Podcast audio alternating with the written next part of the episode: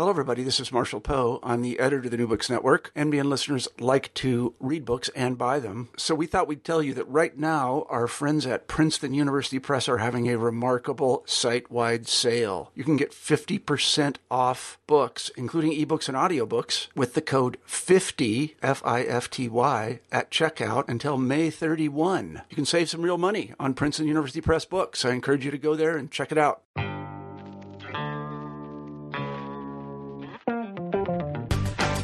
Hello, everybody, and welcome back to New Books in Critical Theory. I'm Robert Diab, an associate professor in the Faculty of Law at Thompson Rivers University and a host of the channel. Today we'll be talking to Professor Bruce Baugh of Thompson Rivers University about his new book, Existential Monday Philosophical Essay.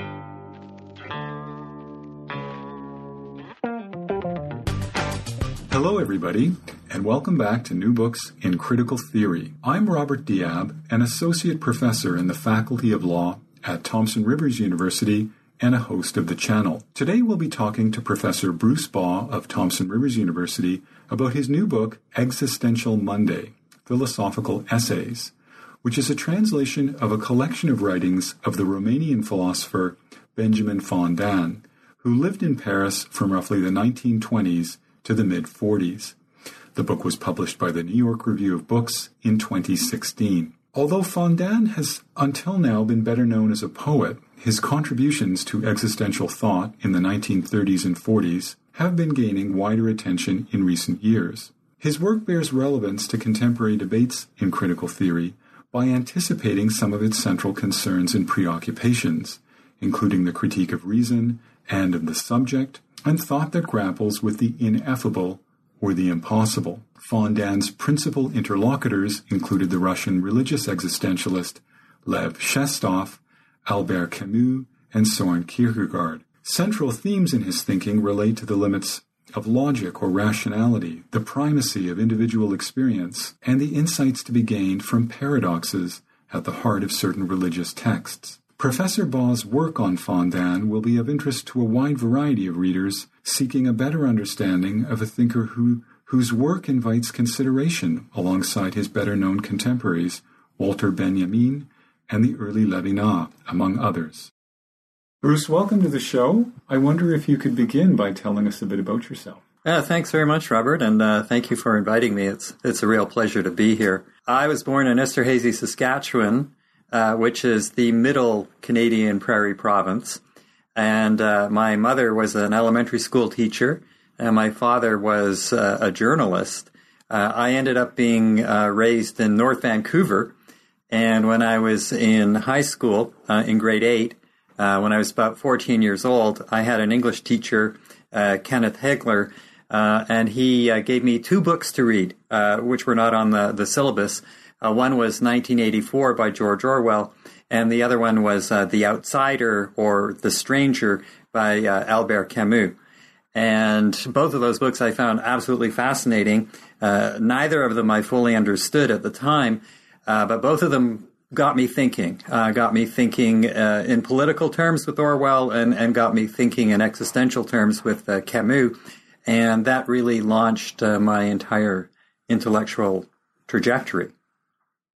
And then you uh, you went to university to study philosophy. I did. I, I, went to the University of British Columbia in Vancouver to study philosophy, and uh, got absolutely hooked. Uh, I took as many courses as I could, uh, but on the other hand, I was I was disappointed with the kind of philosophy that was being taught there at the time. This was uh, the early to mid 1970s, and the prevailing school of philosophical thought at UBC was uh, a variant of logical positivism, um, particularly the British version. A lot of the professors had been trained uh, at Oxford under philosophers uh, like A.J. Ayer and uh, J.L. Austin. So there was a lot of kind of logical empiricism and um, philosophy of language, uh, ordinary language philosophy, as it was called at the time and nothing, you know, virtually nothing about the existential philosophers uh, that I was really interested in. Uh, I, I, was able to take uh, one course on on Sartre's philosophy, uh, which which was great. Uh, we did Being and Nothingness, which is a big and difficult book. And uh, one course on uh, Edmund Husserl, the founder of phenomenology, we studied his uh, Cartesian meditations, and and so that was great. I mean, that sort of gave me an insight into what phenomenology was all about. Uh, but beyond that, there was there was really nothing, um, and and I found that um, you know quite disappointing. And, and I did my master's at UBC, and of course, it was more of the same. It wasn't until I did my PhD at the University of Toronto that I was actually able to study uh, some of these philosophers whom I found, you know, so so interesting. Uh, um, Maurice uh, Merleau-Ponty, uh, Martin Heidegger, um, Sartre again, Jean-Paul Sartre, and um, you know, I did my thesis on Heidegger and Sartre and the idea of authenticity, um, and and reading some of the people who had really grabbed my attention as an undergraduate but but doing so, you know, at a higher level and in a more in depth kind of study, uh, people like Soren Kierkegaard uh, and Friedrich Nietzsche. Uh, so that's that's when things uh, got started in a serious way for me. And at that time, you um, you had uh, you had gained an awareness of the, the, kind of larger network of figures in the 30s uh, who were contributing to existentialism but my my understanding is that you had not yet discovered Fondane at that time. I hadn't discovered Fondane at that time. Uh, it wasn't until I finished my PhD and I was doing postdoctoral research in Paris that I discovered Fondane. I was doing research on uh, Sartre's theory of history, and Sartre's theory of history is very much influenced by by Hegel, the German philosopher Hegel. So I was doing uh, research into the reception of Hegel's philosophy in France during the 1930s and 40s.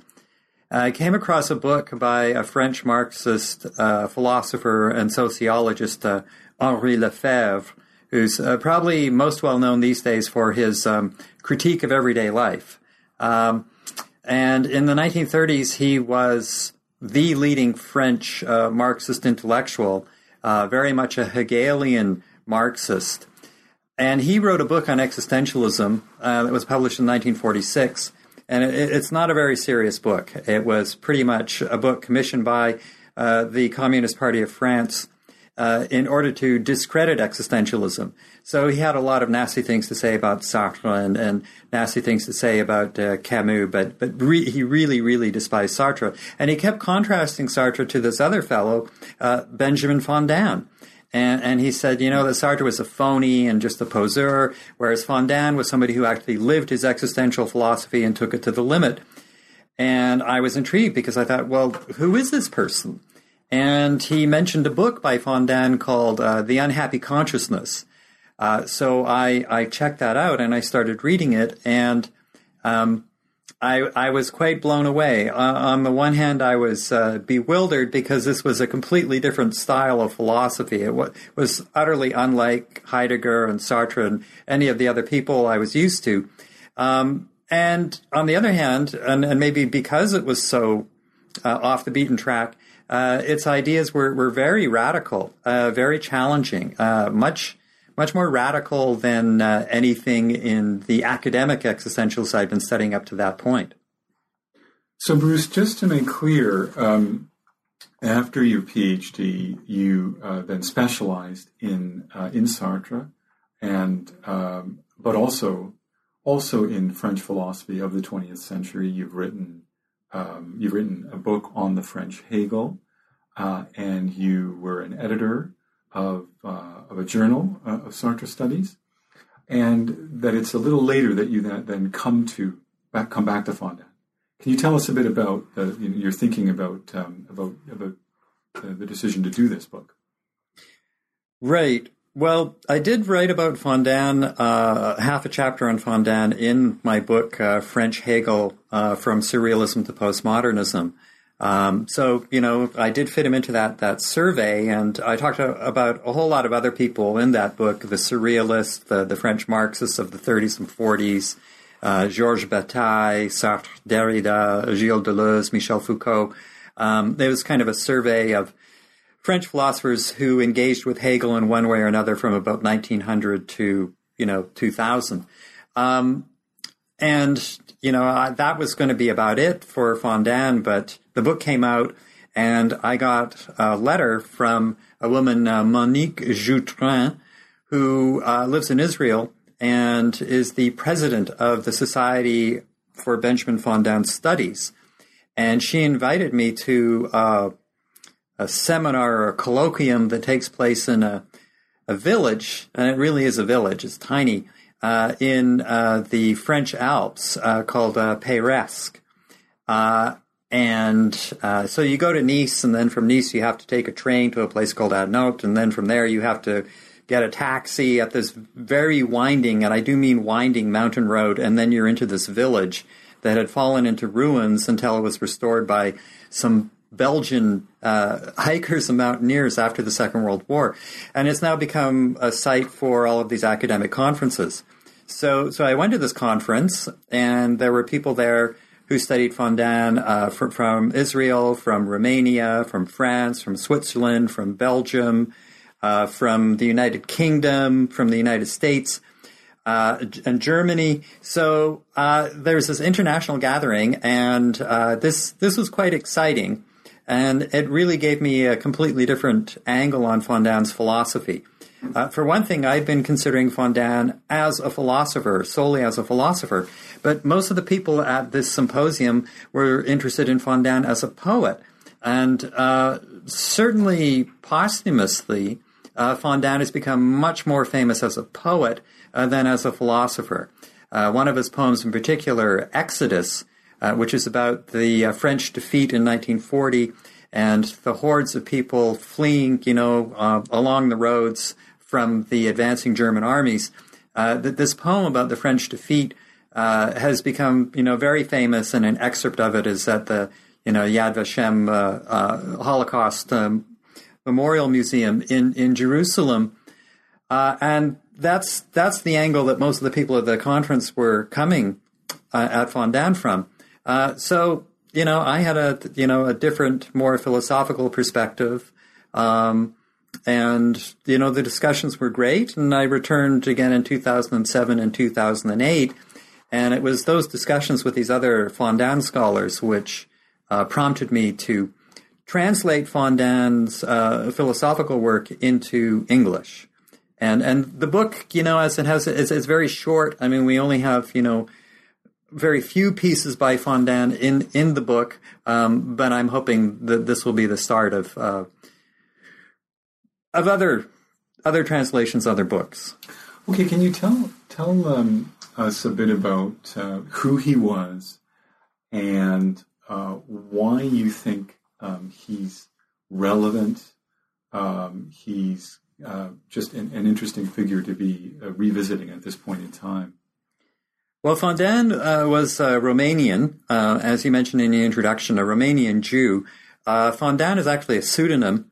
his his birth last name was Wexler, or or Wexler, um, and he grew up in a, in a small town in Moldavia. Um, uh, then he was in a the major city of Moldavia uh, called Iași or, or, or Jassy, um, and uh, went to uh, Bucharest, the capital, uh, supposedly to study law. That's what his family had in mind for him. But when he was in Bucharest, he actually spent most of his time writing for avant-garde literary journals. he was very interested in French symbolism, Baudelaire, Rimbaud. Those poets were really his touchstones. Uh, Mallarmé, he he knew very well. He knew his poetry very well, although he didn't like it.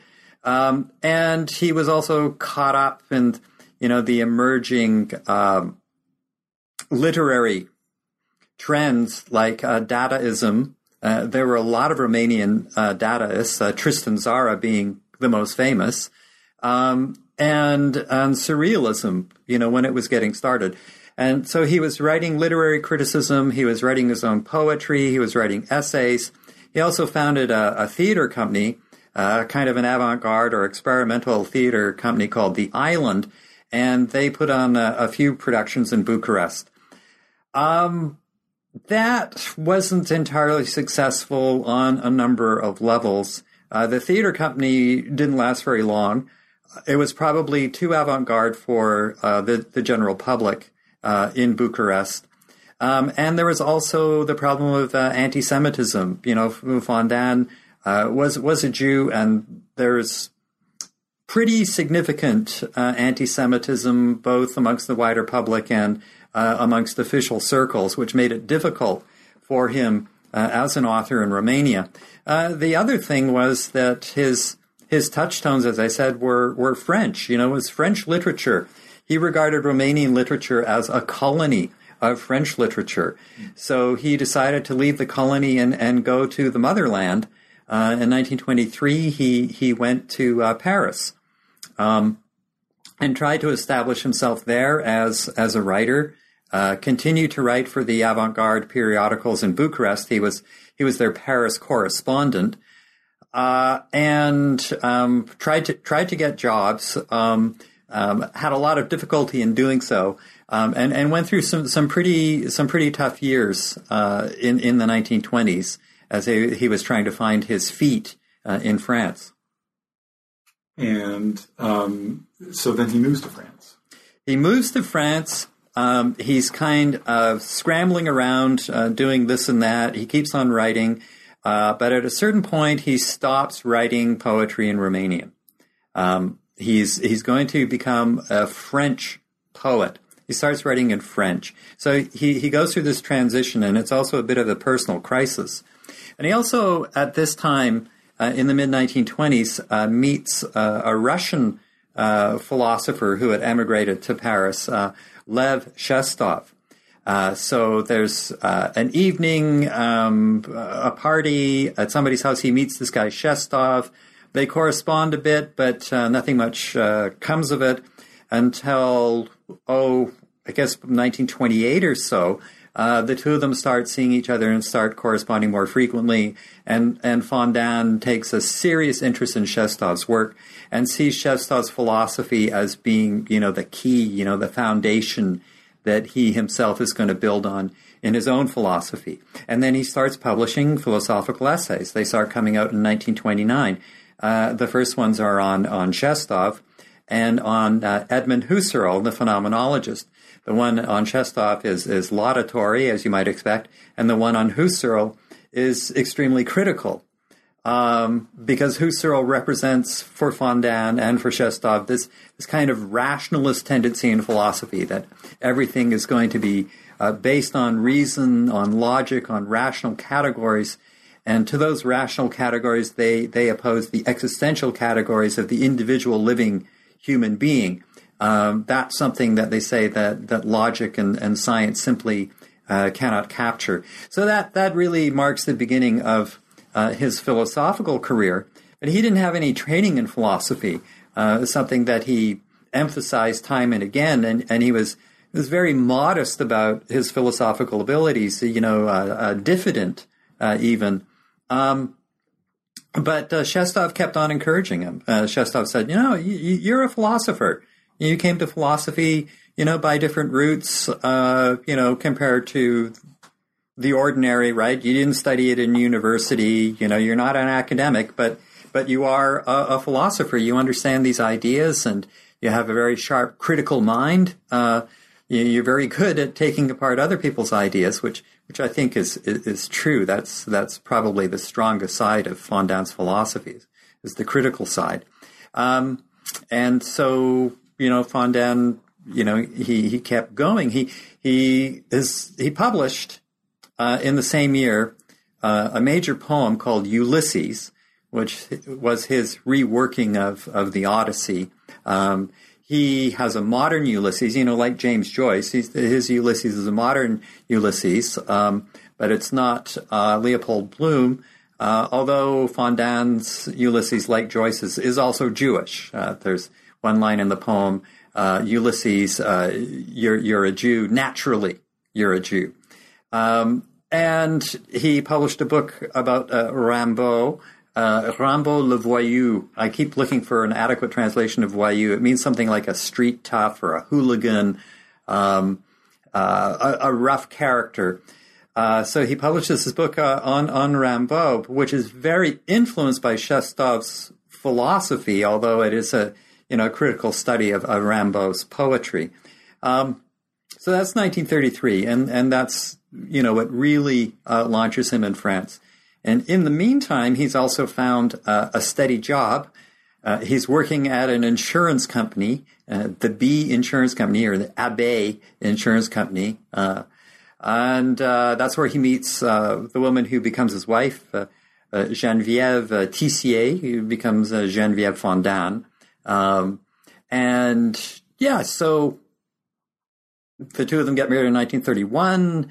Um, and he he starts, you know, settling in. You know, um, uh, the the insurance company job, you know, that comes to an end, and then he becomes uh, a screenwriter for uh, Paramount, a French Paramount, um, and also, you know, kind of an assistant director and general factotum uh, for Paramount Studios.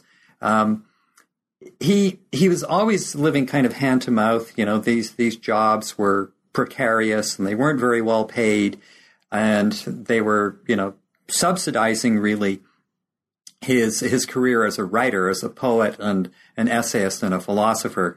Um, that and and Geneviève, Geneviève, she had steady employment, so so she was really subsidizing her her husband's career. Now, before we go in, uh, in, in further detail about the philosophical work that he was doing in the 30s, there was an in- interesting interlude where he meets a woman uh, from Argentina and travels there. That's right. Um, so, so that's when he meets uh, uh, Victoria Ocampo, and I think it was actually at uh, an evening at Ocampo's that he met uh, Shestov. Uh, so, so he meets Victoria Ocampo, and she is the editor of a literary review in Argentina called uh, uh, Sud. Um, I'm not sure about the pronunciation. I'm giving it a French pronunciation, but it but it means uh, no, it's not Sud. It's Sur, S U R. Um, and she's friends with uh, you know Borges and um, Keyserling and, and all of these literary figures of, of the 20s and 30s, she she sort of knows anybody who's anybody uh, in South America and and in Europe.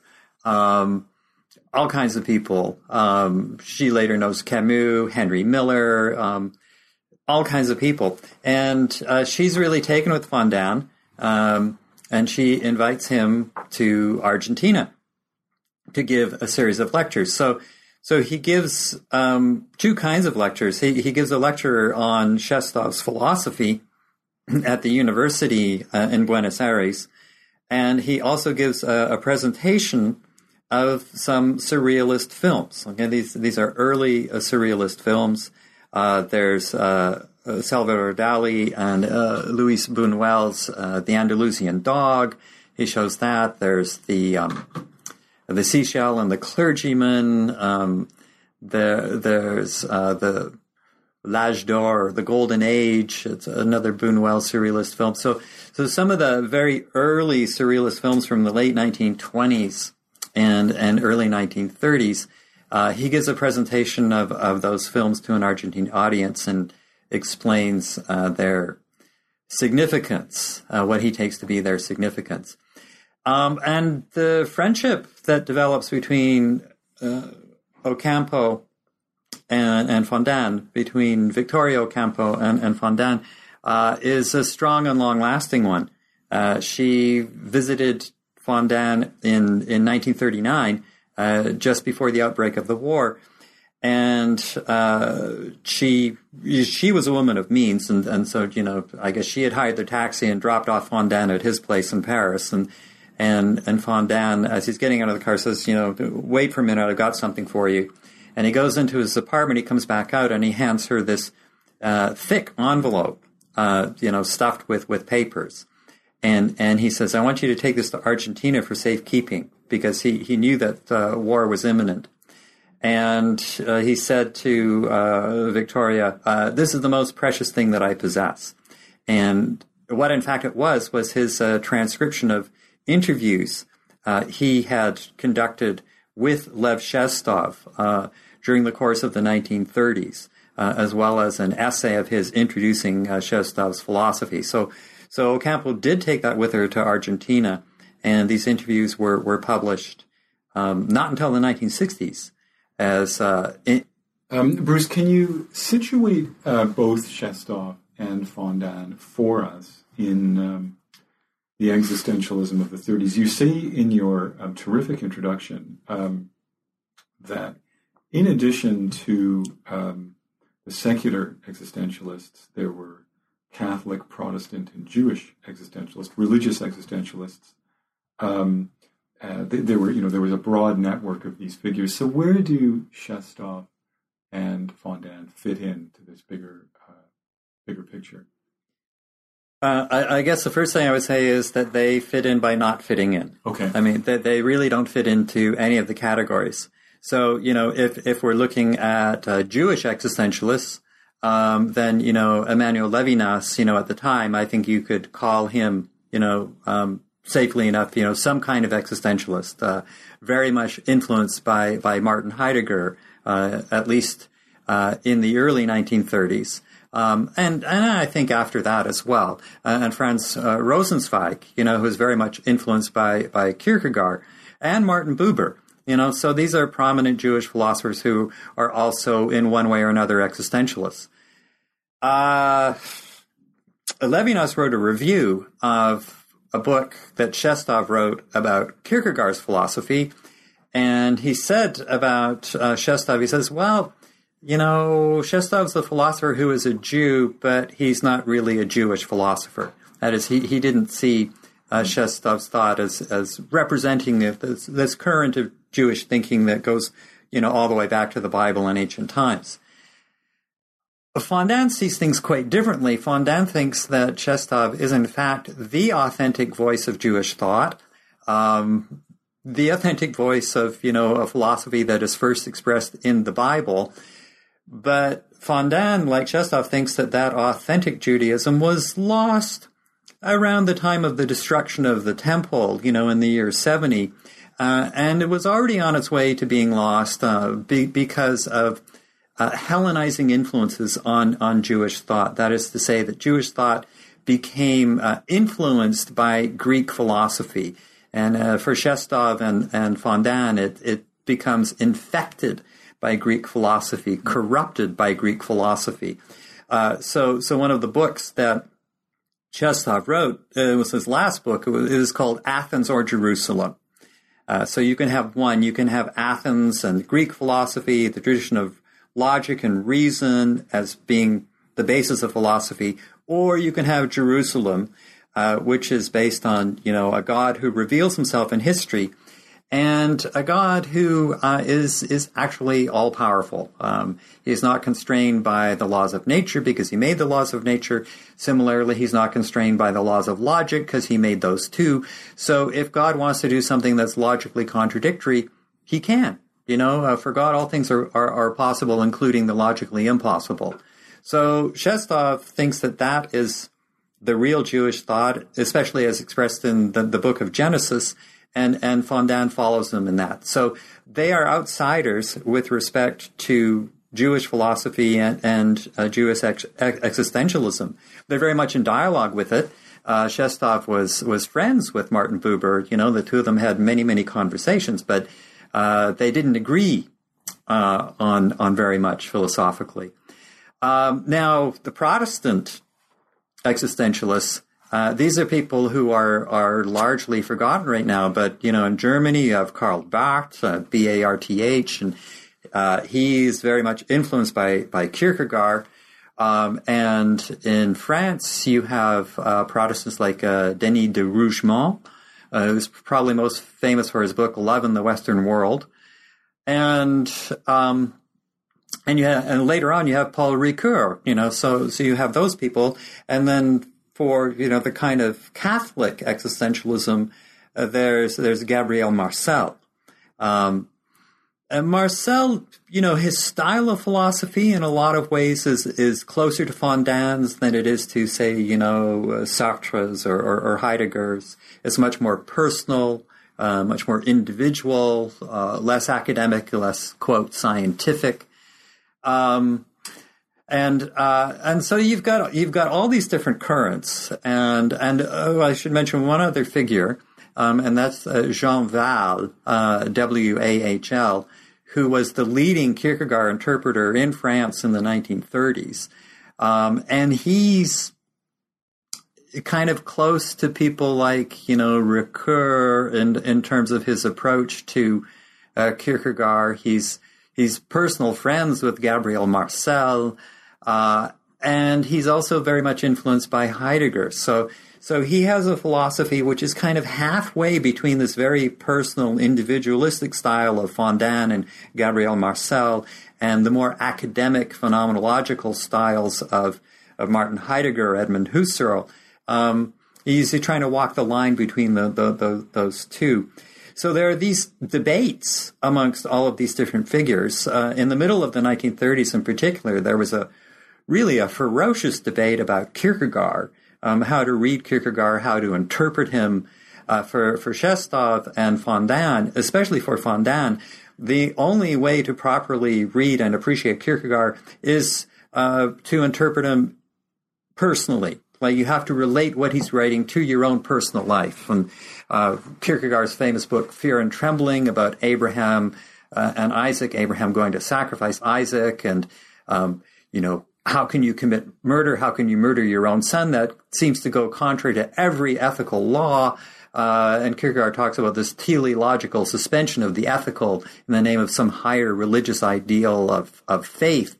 Um, and Fondane says, well, you know, everybody has his own Isaac. Everybody carries his own Isaac within himself. So, so you have to find, you know, what for you is that Isaac? What for you would represent this ultimate sacrifice uh, uh, for faith? Um, and in the name of the absurd, right? I mean, there's there's nothing that can rationally justify uh, su- su- such an action. So so for him, you have to take it personally, and he writes an essay that that lambasts uh, Jean Wahl for taking it academically and looking at Kierkegaard, you know, from the outside rather than jumping into his philosophy. Um, and he gets into debates with Denis de Rougemont and, and, and, other people at the same time. So it's, it's very lively and it's very heated. Um, so that's that's one sort of context of debate that's happening within the existentialist camp itself.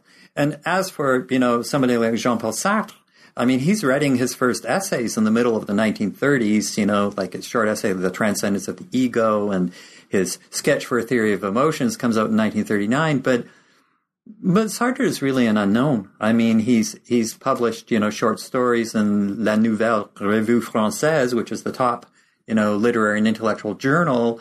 Um, so people know him for that and for his novel Nausea. Uh, but he's not really known as a philosopher. Uh, he hasn't come on the scene yet. And and Albert Camus, the same thing. I mean, uh, Camus doesn't publish anything until you know 1942. That's when uh, The Stranger, The Outsider comes out, and then 1943, The Myth of Sisyphus. Um, so existentialism in the 1930s is a very different animal from what it becomes after the Second World War, when people like Sartre and, and Simone de Beauvoir and Camus and Maurice Merleau-Ponty um, come into prominence. So, but to step back uh, a moment, so in the mid to late 30s, Fondane starts to write more philosophy. Uh, yeah. It starts to take up more of his time. And he also begins to gain traction in certain circles to the point where Shestov's translator says to Shestov at some point, it may be that uh, your philosophy, Shestov, will become best known through the vehicle of Fondane's discussion of it. Um, so, so talk a bit about um, uh, philosophy once it develops. So wh- where does he uh, take uh, both Kierkegaard and uh, and Shestov's ideas, and, and what what is Fondane's unique contribution to existentialism. Okay, well, there are quite a few things to say about that. Um, one, going back to the remark by Shestov's translator, the guy who translated Shestov into French, uh, Boris de Schloezer. Um, um,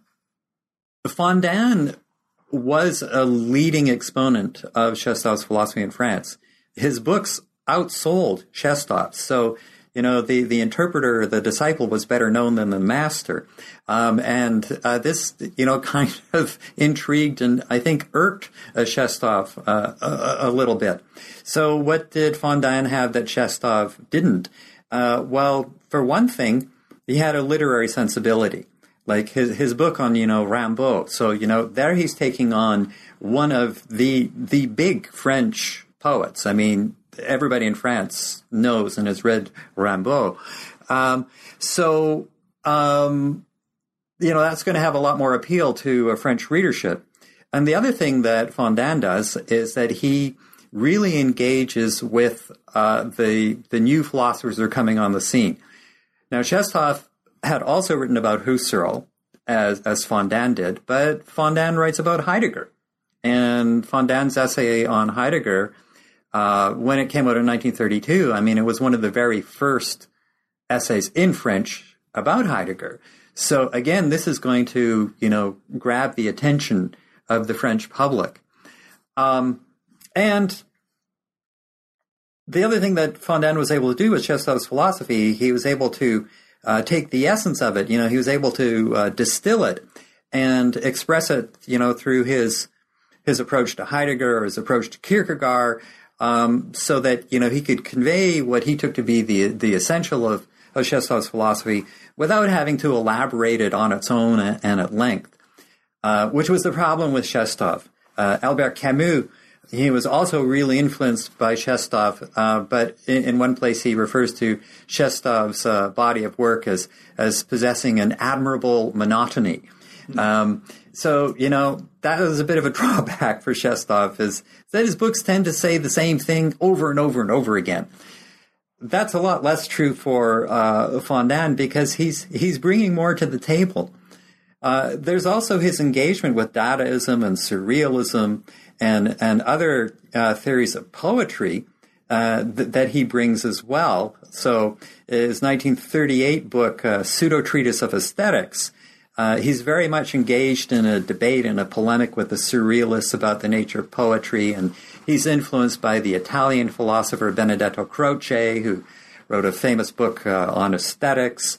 Um, and uh, you know, and, and he has his philosophical influences from before he met uh, Shestov, uh, including this guy Jules de Gaultier, who was one of the early French interpreters of, of Nietzsche's philosophy, and uh, Jules de Gaultier says, uh, we all construct these illusions about ourselves and about other people and about society.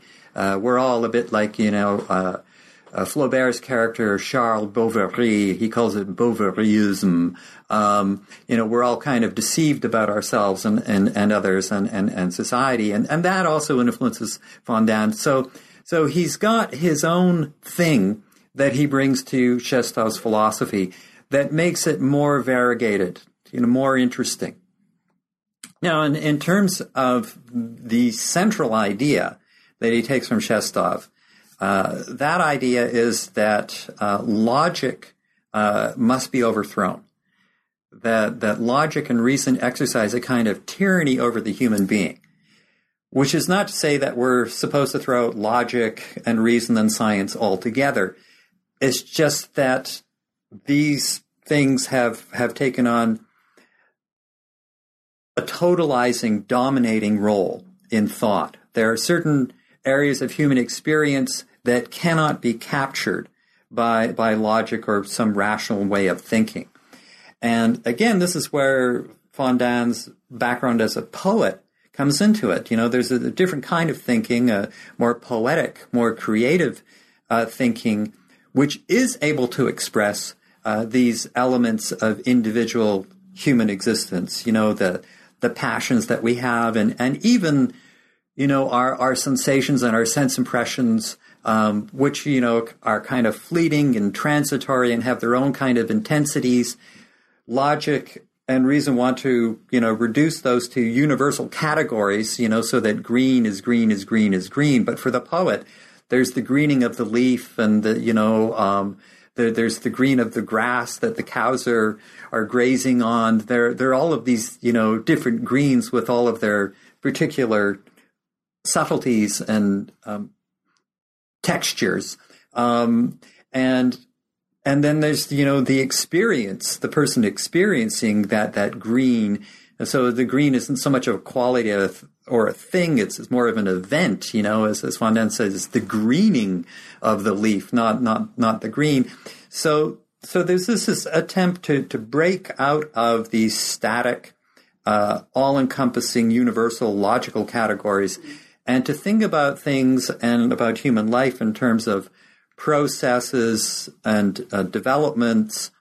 And in terms of the kind of vital forces and instinctual forces and unconscious forces um, that can't be understood or captured by logical thinking, and that, you know, in many instances are opposed uh, to logical thought. So there's this kind of war or conflict within each individual human being between the, the logical side, you know, with its universal categories and the irrational, unconscious, passionate side, you know, which is, is much more individual. Um, so why don't you tell us a bit about the selection of the um, of the pieces uh, that you uh, chose to translate and include in this book? So I should just perhaps begin by asking you. Um, uh, there isn't much Fondane translated into English, and so uh, it, perhaps you can clarify that or contextualize that for us. Uh, yeah, there there haven't been any books uh, of Fondane's work published in English until now, and uh, last year, uh, NYRB Classics, uh, the New York Review of Books Classics, uh, published two books, mine Existential Monday and another one called Cinepoems, edited by Leonard Schwartz, uh, with contributions from a, a, whole lot of different people. Um, and, you know, that's a book of, of Fondane's poetry. So th- these are the first major publications of, of Fondane in English, you know, the first collections of of just Fondane and nothing but Fondane and, and, and a whole book. And up until then, you know, you have bits and pieces of Fondane published, you know, sometimes in literary journals. Um, I think, you know, there, there's an excerpt from Fondane's book, uh, Baudelaire and, and the Abyss that was published in the Partisan Review, you know, like in 1946. Um, mm-hmm you know, so so mm-hmm. bits and pieces here and there, but these are the first books to, you know, feature Fondane uh, in, in, English. Um, so sorry, what was no, no, that, that, that's great. So what about the selection of the? Uh, oh, the selection, yeah. yeah. Well, um, Existential Monday and the Sunday of History. That's that's the title essay of the book, and I picked that one because uh, for a lot of people, including me, uh, that essay is really the the epitome of uh, Fondane's philosophy. It's you know it's, it's the summation, uh, as uh, some people like uh, Olivier Salazar Ferrer put it. You know, it's his philosophical testament, um, and I think it's it's a, a really good introduction to Fondane's thought because in this essay, which he he wrote in early 1944, he contrasts the kind of new wave of existentialism. Uh, people like Heidegger, but also you know Sartre and and and Camus. He contrasts those people with the original existentialists, what he takes to be the original existentialists, and and that is to say Kierkegaard, Nietzsche, Dostoevsky. Dostoevsky uh, in the English speaking world, we don't often think of him as a philosopher, but Shestov is a Russian. And of course, he thinks of Dostoevsky as being a philosopher, not just a novelist. So Kierkegaard, Nietzsche, Dostoevsky, and Shestov. These are the original and authentic existentialists. And he also looks at other figures in the past that he sees as being part of that tradition, like Pascal, you know, who famously says that the heart has its reasons that reason knows not of. Um, and, and Tertullian, uh, the, um, early uh, Christian writer who also famously or infamously said, uh, "Credo quia absurdum." Um, it's not what he actually said, but that's that's the slogan that people take from Tertullian, which means "I believe it because it's absurd." Um, so. these are, you know, one group of thinkers, and these these original existentialists, they're not rationalists. They don't think that reason can solve everything that can tell us everything. And as a matter of fact, according to Fondane and Shestov's interpretation, they are anti-rationalists. They are opponents of, of reason. Um, and reason for all of these philosophers also the enemy of freedom because reason tells you that certain things are, and they must be just the way they are, um, so that a triangle, you know, must have three sides, no more, no less. Two plus two must equal four, not five or three. Um, so there's this rational necessity, and that can get applied in the moral sphere, as, for example, in Immanuel Kant's philosophy, um, act only according to a maxim that could serve as a universal law, you know, Kant's categorical imperative.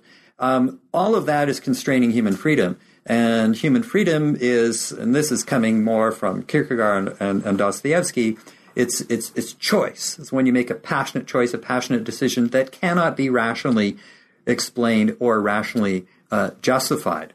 Uh, so those are the authentic existential thinkers. And then there are the existentialists, right? This is the new thing, existentialism. Um, that's a term that only comes about in the 1930s. And, you know, that, that's Heidegger and Sartre and, and to a lesser degree, Camus. Um, and the problem with Heidegger and Sartre uh, for Fondane is that they want to take all these insights from the existential thinkers, especially from Kierkegaard, and they want to use that to construct a new uh, rational, logical system. They, they want to have a system of existence, you know, and Heidegger's, you know, existential categories, what he calls, you know, existentialia, you know, that's, this for uh, Fondane is, is just uh, nonsense. Um, and he sees both of them as, as capitulating to, to logic and to reason and to logical necessity. Um, he takes particular exception to Heidegger's idea that, that freedom is freedom for death. I mean, this is one of the things that Heidegger talks about in Being and Nothingness, is that when we confront our own mortality and realize the inevitability of our end, that's when we actually become free. And um, says, nonsense. Uh, real freedom would be freedom from death, uh, from the necessity of having to die.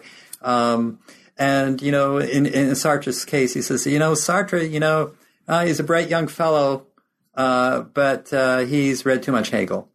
Um, he's he's confused uh, Kierkegaardian, you know, nothingness and, and, and freedom. He's confused that with Hegelian nothingness and, and negation. And Hegelian negation uh, is is part of a logical system where you you have a something that you posit as a thesis, and then you have the negation of it or the antithesis, and then somehow reason reconciles those two opposed terms in an all-encompassing rational synthesis. And it's that all-encompassing rational synthesis that Fondane is particularly opposed to, because he says what looks like a synthesis really means that reason wins, and anything that reason can't understand uh, anything that it can't explain, our passions, our sensations, the fleeting transitory experiences that make up most of our subjective life, all of that gets thrown away or suppressed. Can you tell us a bit about the uh, the other two essays? Um, well, uh, one of the essays um, it's particularly interesting. Uh, it was published in 1939 um, and it was after the Munich crisis of 1938, but before the outbreak of war in September 1939. Um, and it's called the, uh, the Sound and the Fury, or Man Before History. So he's writing about the crisis in Europe, uh, the rise of Nazism and fascism. Um, there's, you know, the civil war uh, is is raging in, in Spain between the Republicans and Franco's uh, fascists, who are backed up by Mussolini and Hitler. Um, the, the, Nazis, you know, they're on the rise in Germany. They, they've taken over the Sudetenland. They had already taken over Austria in 1938. Um, and then there's Mussolini in Italy and his fascism. So, so, you know, Europe and the liberal democracies are being menaced by the rise of, of fascism. And there was a, an issue of a French periodical, uh, Cahiers du Sud, uh, that co- comes out of Marseille. Um, and it was it was dealing with this crisis. And and Fondane's is the final essay in the issue, and he takes kind of an overview, a survey of of all the other essays, and and he looks at the crisis as a whole. he says, you know, some people are saying that the crisis means that we need to go back to our traditional values, in particular the values of Catholicism and uh, medieval, some medieval version of Catholicism. And for Fondane, that's just not on for any number of reasons. But he doesn't, you know, even talk about that one very much. But a lot of the people who contributed, you know, Marxists and, and, and liberal thinkers say that, well, Nazism is this kind of uh, irrationality. It's a kind of irrationalism. And, and so what we need is, is, is more reason. Uh, we've got to use reason to combat, you know, this kind of unreason. You know, not unlike, you know, what some people are saying now about, you know, President Trump in the United States. You know, there's all this irrationality and, and, and nonsense, and we need, you know, reason and knowledge to combat that. And Fondane says, no, that's that, that's wrong. That's wrong. Uh, reason is not the solution. Reason is in fact the problem. Um, and that um, he says that Hitler isn't just reasonable; he's reason himself in person. Uh, and by that he means that uh, Hitler is the embodiment of the, the kind of imperialism of reason, its tendency to dominate everything, its tendency to eliminate anything individual, irrational that stands in its way. Um, and so, you know, Fondane says, uh, let's let's not go that way. And you know, what does reason tell us to do? Well, reason, ever since the ancient Greeks, has said that you know the, the real individual that's that's your mind, and it's the rational part of the mind, it's the intellect. So the separate intellect, you know, that can be immortal, says Aristotle. So, so, you know, focus on that. And then you can be indifferent to the sufferings of the body. You know, it doesn't matter what kind of physical pain and torture you undergo. And, and Fondane says, well, that's, that's ridiculous. That just becomes an excuse for all of the, you know, the suffering of, of living embodied individuals and uh, their material deprivation and the torture and imprisonment. Um, and Fondane says, no, we, we, we can't, we can't say that. You know, we, we can't, you know, legitimize uh, this kind of suffering uh, through the idea that somehow it doesn't matter because the only part of yourself that, that counts is this rational intellectual part. So it's it's a very curious essay. I mean, it's got all all of these tensions in it, um, but you know what's particularly striking about it is, is that he's he's looking over at, at Hitler and everybody's, you know, saying that Nazism is a kind of irrationalism. And Fondane's philosophy is also irrationalist. And so he's having to distinguish his kind of irrationalism, which is all in favor of the individual and the suffering of the individual and, and, and trying to arrive at some comprehension of the individual suffering from the inside. He's trying to contrast that from, from Hitler's irrationalism which uh, Fondane says in his pseudo treatise of aesthetics is is irrationalism put to rational use. That you know Hitler's got all these things about you know blood and race and myth and yes, it's all irrational, but actually it's all part of a very rationally worked out and strategic program of domination. Interesting. You you have also uh, chosen to include an essay on boredom. Yes. Now, this essay on boredom was part of uh, Fondane's book about Baudelaire, Baudelaire and the experience of the abyss. And uh, in it, uh, Fondane is trying to come to grips with boredom as, as a modern phenomenon. And, and he looks at Baudelaire's poetry as being one of the first expressions of uh, this modern kind of boredom. It says, you know, this modern kind of boredom, it's, it's not just, you know, oh, I don't have anything to do. It's it's not like your kids on spring break, you know. Oh, you know, I'm bored. You know, um, nothing to do. It's it's something uh, more profound. It's something which is actually you know metaphysical, and it's something that arises um, out of this modern civilization uh, where things have really become a lot more rational in a lot of ways. I mean, you've got, you've got science, you've got technology, you've got uh, a kind of government which is trying to organize itself on rational or scientific principles with the civil service or a, bureaucracy. Um, you have this kind of rationalization of modern life that um, uh, Max Weber also talks about, and and in this kind of modern existence, it seems that for the individual, um, there's no longer anything left to do, really. There's nothing significant. This is something that Dostoevsky talks about in his Notes from Underground. Um, and so we feel this boredom, which is a feeling of the insignificance of our own lives. And we don't have any reason for doing anything.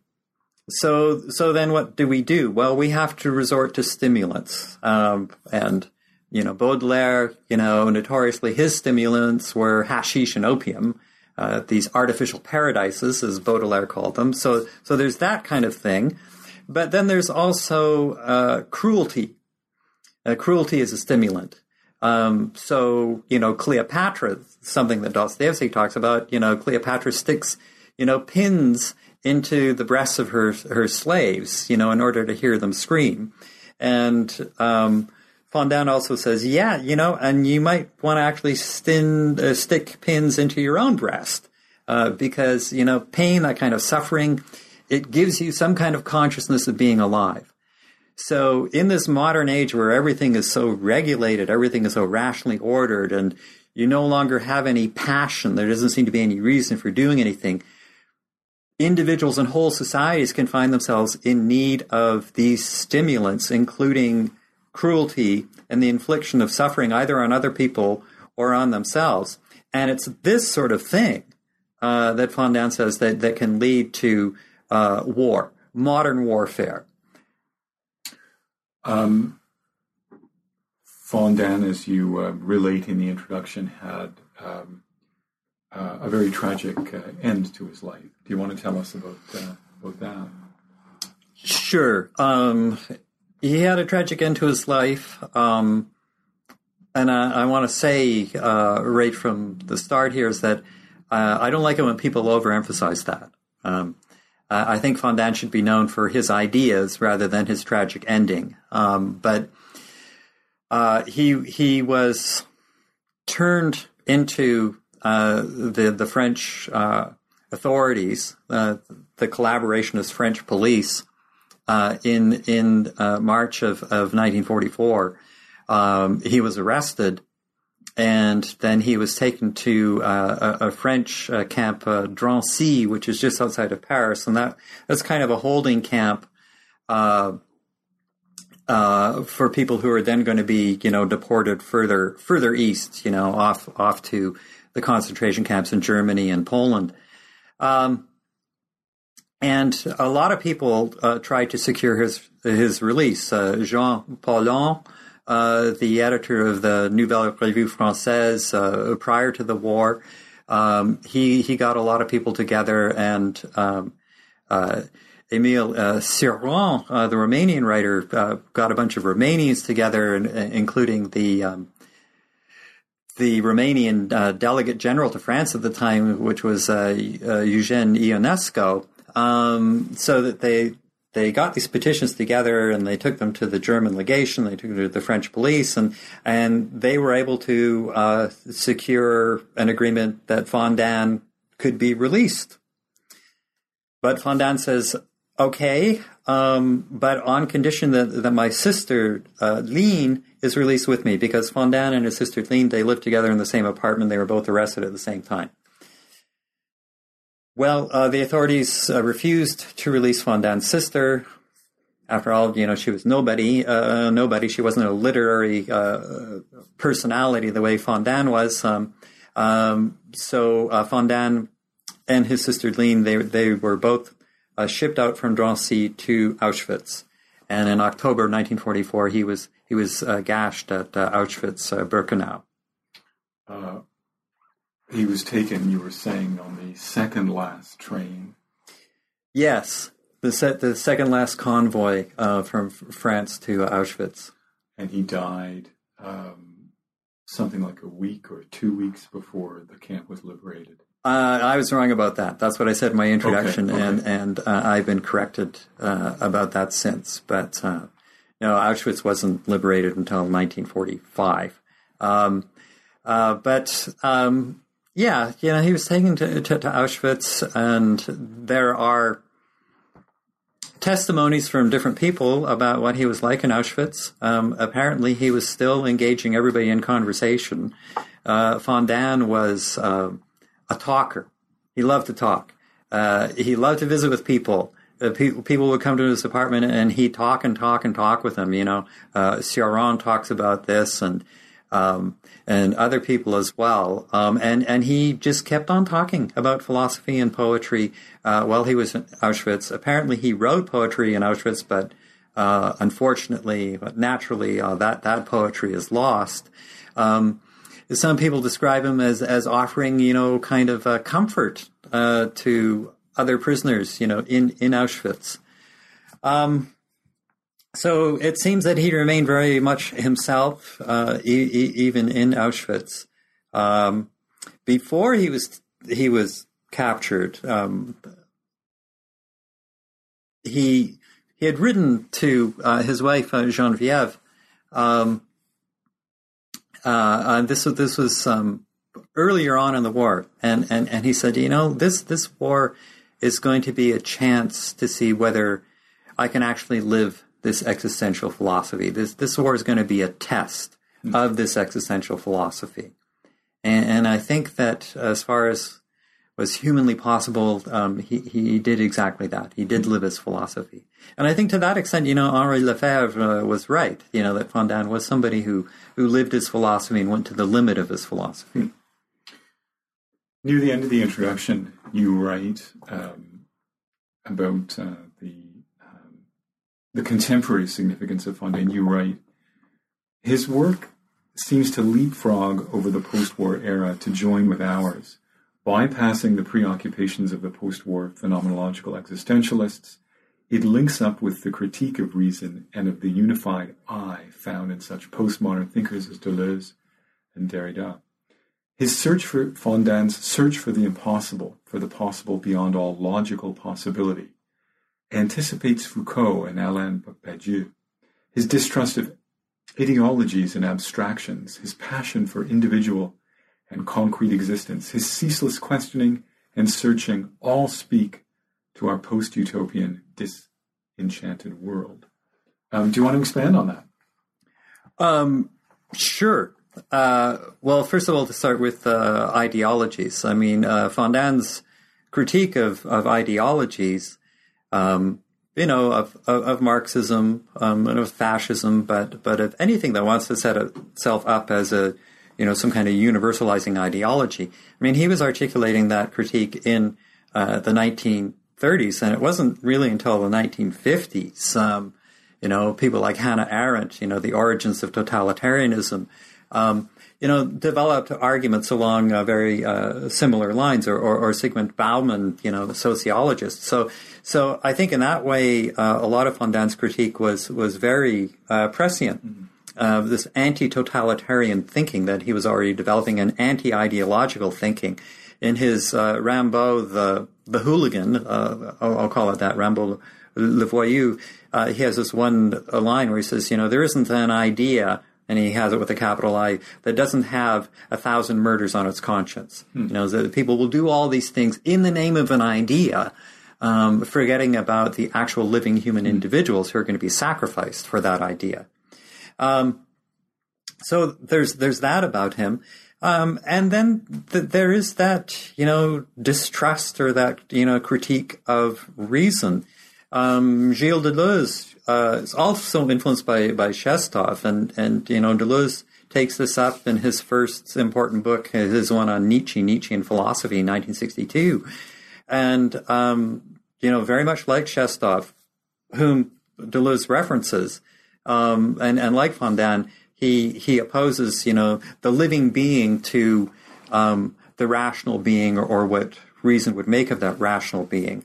Um, and and Fondane also, you know, very much anticipating Foucault talks about and, and, and Derrida talks about you know the role of reason as, as this kind of you know policing agent that reason is is surveilling you know all of our activities and all of our thoughts um, and anybody who goes against its dictates is either going to be, you know, thrown into jail or, you know, uh, cast out of society. Um, so, you know, there are a lot of things in there that, that are similar to the, the argument that Foucault develops in his uh, Madness and Civilization or, or, or, the History of Madness. Um, and, um,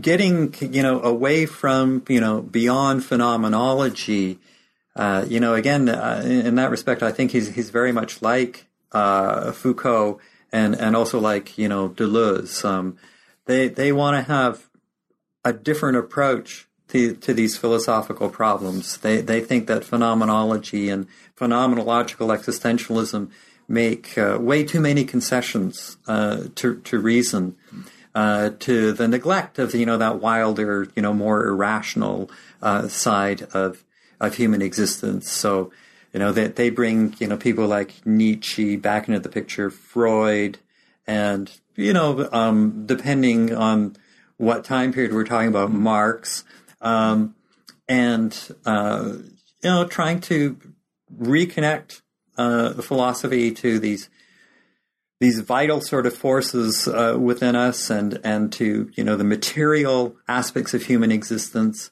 Um, and I think that you know Fondane is is a much better fit with that. Is much more compatible with that uh, than you know Sartre and, and Beauvoir and, and, and Merleau-Ponty. Um, I've written one essay about this, uh, comparing uh, Fondane and Shestov and and uh, Deleuze on uh, the figure of the private thinker. Uh, that's a phrase that comes from Kierkegaard. In Kierkegaard's book Repetition, he he makes a contrast between the the public philosopher Hegel, who's state appointed and is really a spokesperson for state ideology and the private thinker, and the private thinker that Kierkegaard refers to as Job. You know, mm-hmm. there's Job who's lost everything, you know, all of his cattle, all of his wealth and possessions, and, and his family, you know, his wife and all of his children, they've all been taken away from him. Um, and Kierkegaard says, well, if you really want to understand something about human existence, go to Job rather than Hegel. Um, and that's that's a theme that Shestov develops, and and that uh, Deleuze picks up on uh, as as well. Uh, so, so you know the, the, the whole existential phenomenological period, to which, by the way, I'm, very attached myself. I mean, as you said, I was I was one of the editors of Sartre Studies International for a decade.